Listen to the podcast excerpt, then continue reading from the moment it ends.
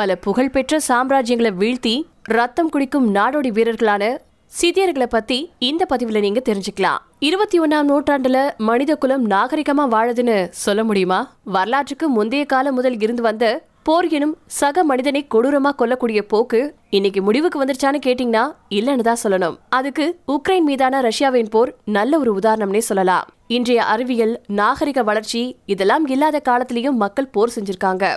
அந்த காலகட்டத்தில் குறிப்பிட்ட காரணங்களுக்காக மக்கள் போர் செஞ்சிருக்காங்க. அதுல நம்ம உயிர் வாழ்றத உறுதிப்படுத்துவதுல இருந்து செல்வ செழிப்பான ராஜ்யங்களை கைப்பற்றணும் அப்படிங்கிற நோக்கம் வரைக்கும் பல காரணங்கள் இருக்கு. இப்படி சாம்ராஜ்யம் அப்படின்னு ஒன்று இல்லாமலேயே வெறுமனே நாடோடிகளாக வாழ்ந்த மக்களும் கூட போர் செஞ்சிருக்காங்க. பல புகழ்பெற்ற சாம்ராஜ்யங்களை வீழ்த்திருக்காங்க.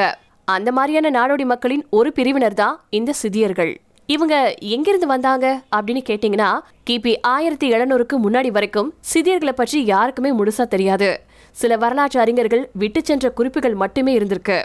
அந்த குறிப்புகளை வச்சுதான் சிதியர்கள் யாரு அப்படிங்கறத வரலாற்றாசிரியர்கள் யூகிச்சிருக்காங்க. சிதியர்கள் பற்றிய கிரேக்க வரலாற்று ஆசிரியரான ஹெரட்டோட்டஸ் எழுதின வரலாறுகள் கிபி ஐந்தாம் நூற்றாண்டு அப்படிங்கிற ஒரு புத்தகம் முக்கியமானது. அதுல சிதியர்கள் கண்ணில் படும் எதிரிகள் யாருமே அவங்க கிட்ட இருந்து தப்புனதில்ல அப்படின்னு ஹெரட்டோட்டஸ் குறிப்பிட்டு சொல்லியிருக்காரு. கிரேக்க வரலாற்று ஆசிரியர்களின் பதிவுப்படி சிதியர்கள் கருங்கடலுக்கும் காஸ்பியன் கடலுக்கும் இடையில இருக்கக்கூடிய காக்கேசியா பகுதிகளில் வாழ்ந்தவங்கன்னு சொல்லி அறியப்படுது. இவங்க மத்திய ஆசியாவை சேர்ந்தவங்க அப்படின்னு அசிரிய பேரரசும் சீனர்களும் குறிப்பிடுறாங்க. சிதியர்கள் குதிரை வளர்க்கறதுல வல்லவங்க. போர்களில் முதன் முதலா குதிரையை பயன்படுத்தினது இவங்க தான். கிமு எட்டாம் நூற்றாண்டுல கிழக்கு சீனாவின் ஜோவ் அரச குலத்தின் மீதும் அதுக்கப்புறமா மேற்குல போண்டிக் புல்வெளி சிம்மேரியர்கள் மீதும் படையெடுத்திருக்காங்க.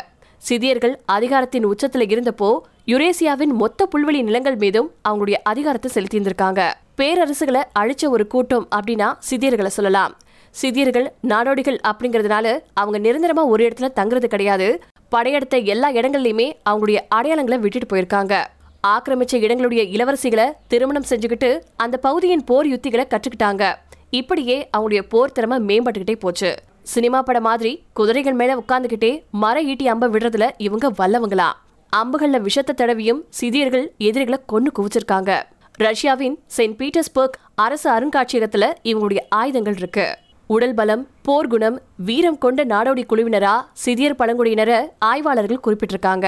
மத்திய ஆசியாவிலையும் சீனா முதல் வடக்கு கருங்கடல் பகுதி வரைக்கும் இவங்களுடைய ஆக்கிரமிப்பு சுவடுகள் இருக்கிறதா வரலாற்று அறிஞர்கள் கண்டுபிடிச்சிருக்காங்க. சிதியர்கள் அசிரிய பேரரசு அசமானிய பேரரசு ஆகியவற்றை அழிச்சிருக்காங்களா? பாரசீகத்தின் சர்மதியர்களையும் வென்றிருக்காங்க.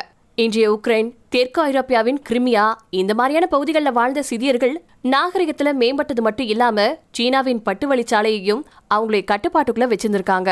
இவங்களை பத்தி அகழ்வாராய்வுகள் என்ன சொல்லுது அப்படின்னு கேட்டீங்கன்னா மத்திய ஐரோப்பா மற்றும் ரஷ்யாவில் நடந்த அகழ்வாராய்ச்சிகளின் போது கிடைச்ச உடல் எச்சங்களை ஆய்வு செஞ்சு பார்த்தப்போ கபாலத்துல கோடாரியால தாக்கப்பட்ட அடையாளங்களை கண்டுபிடிச்சிருந்திருக்காங்க. இதுல இருந்து சிதியர்கள் போர் தாக்குதல்கள்ல கொடுமையானவங்க அப்படிங்கறது தெரிய வந்திருக்கு. போர்ல எதிரிகள் ஒருத்தர் கூட உயிரோட இல்லாம இருக்கிறத சிதியர்கள் உறுதிப்படுத்துவாங்களா? வெற்றி கழிப்புல எதிரியோட உடம்புல இருந்து வழியக்கூடிய ரத்தத்தை குடிச்சு அதுல களைப்படிவாங்க சிதியர்கள் அப்படின்னு அறிஞர்கள் குறிப்பிட்டிருக்காங்க.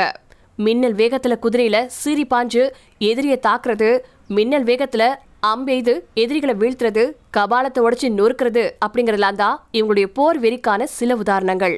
உலகத்துல பல நாகரிகங்களின் வழித்தோன்றலுக்கு காரணமா இருந்த சிதியர்கள் சொந்த நாடு இல்லாம நாடோடியாவே வாழ்ந்து மறைஞ்சு போயிருக்காங்க. ஆனா அவங்களுடைய வரலாறும் போர் வெற்றிகளும் இப்ப வரைக்கும் பிரமிப்பை ஊட்டக்கூடியதாவே இருந்துட்டு இருக்கு.